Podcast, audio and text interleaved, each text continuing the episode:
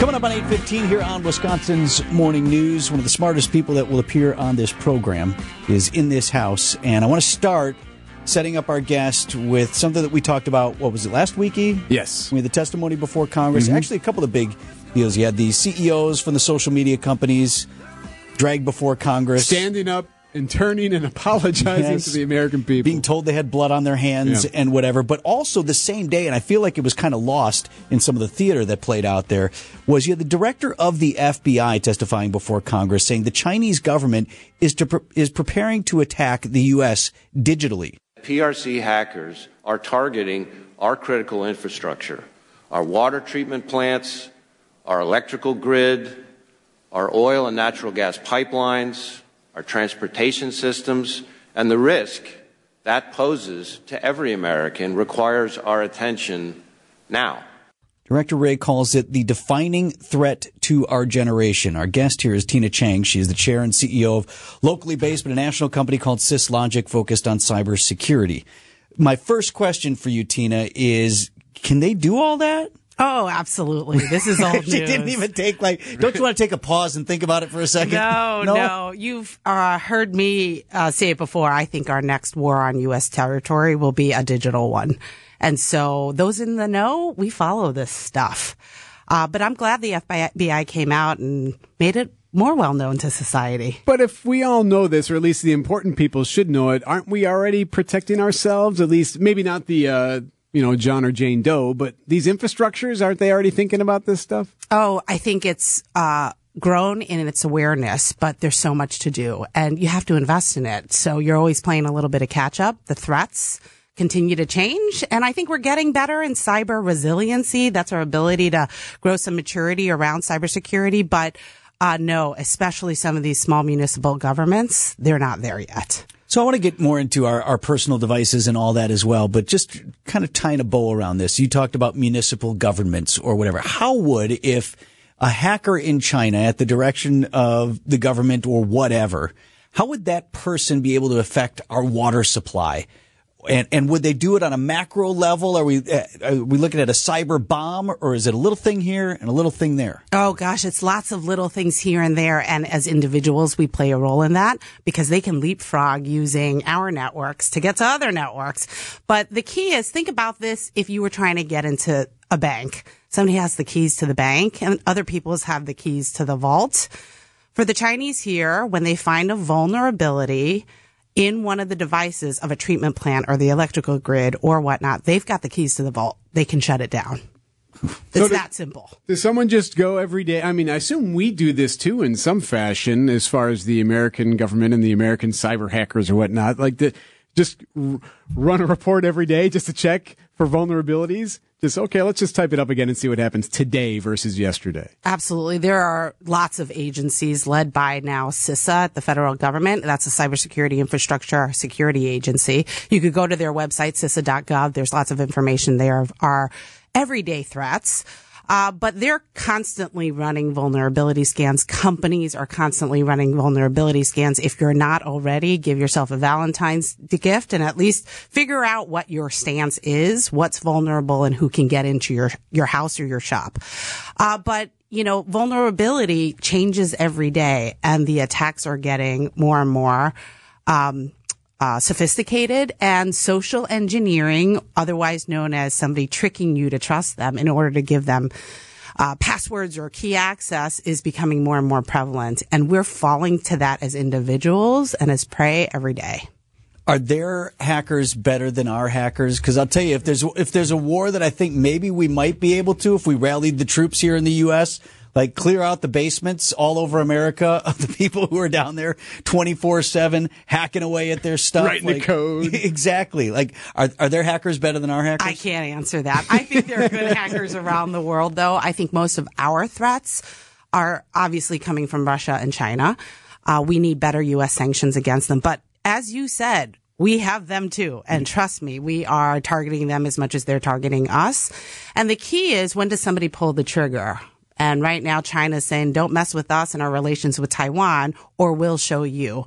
And so this really comes back to political leverage And uh, that's the key. We don't want them to have leverage. So what are we going to do to protect ourselves so they don't have that leverage? Tina Chang joins us from SysLogic. That's what I was going to ask you is why now? I mean, we've already known this. You've talked about this before with us. Why are we hearing from the FBI now, do you think? I think it's because we're in a crisis around the world. There's war. And when U.S. decides it wants to take a stance, we speak loud. And if we're speaking loud and somebody's threatened by that, they're going to figure out a way to attack back. And now to attack back, you don't need a gun. You just need a cybersecurity infrastructure vulnerability. Tina Chang is the chair and CEO of SysLogic here in Southeast Wisconsin. Okay, you mentioned something that I want to ask you about next, and it's the sort of the way in for so many of these attacks is right through us. It's right in front of us. It's maybe been in your inbox. It's maybe already come to your phone. So I have a number of questions about that next on Wisconsin's Morning News.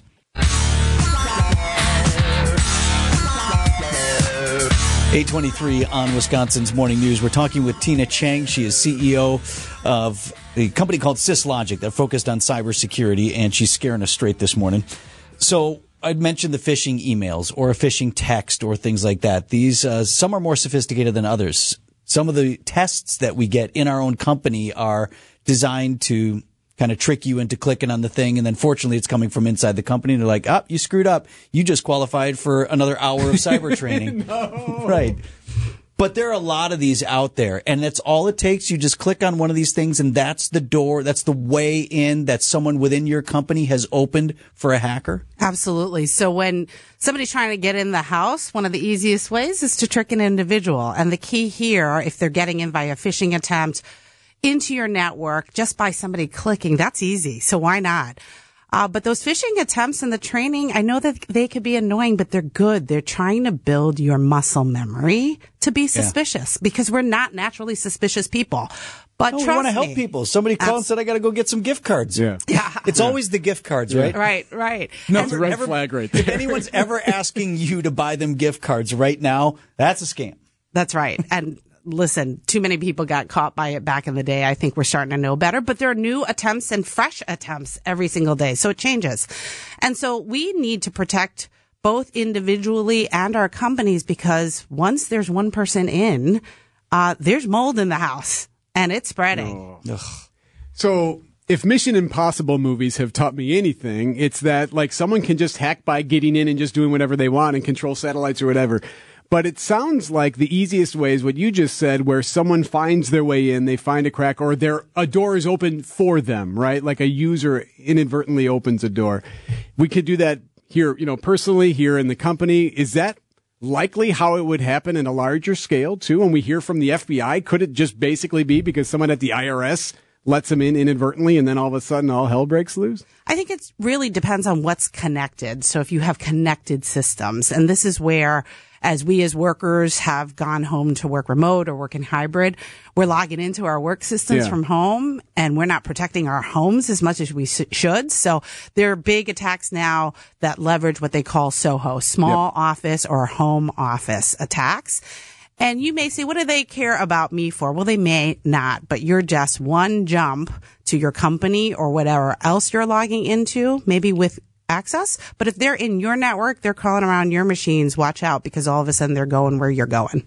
Ooh, I might have just connected some dots here because I'm not that bright, as you know, having come through a couple of times, Tina. But maybe I'm connecting some dots. If we can go back to TikTok, I've often thought like, okay, what do I care if they know where I live or whatever? And if some person is collecting that data, whatever, Amazon's got that, all these companies have that, whatever. But one of the ways they try to get to you is the message that comes to you, whether via your phone or email or whatever, is very familiar to you. It makes sense to you because they know stuff about you. They're that good. Absolutely. So, uh, you know, apps like TikTok, I never use it. It's Chinese owned and we don't have good uh, legal uh, recourse against some of the nation states, different than some of the social media platforms here that need to play it nice, like you know your Metas and your Instagrams. Uh, but TikTok's a little bit different. They are collecting a vast amount of information from us every day, geolocating our locations. Of course, they have the data and the information of whatever you choose to give them, but it's also an app on your phone connected to the rest of what's on your phone. And we are so not good about looking at the settings on our phone and noise and uh, awareness leads to education. As we get better educated, we'll be able to protect ourselves. And in 10 years from now, this will be muscle memory, no brainer. Awesome. I like that. Okay, you're welcome back anytime because you say amazing things. But uh, boy, I, I never feel better when we're done with this. Right? Thanks, Tina. Tina Chang is CEO of SysLogic right here in Southeast Wisconsin. 8:30 on Wisconsin's Morning News.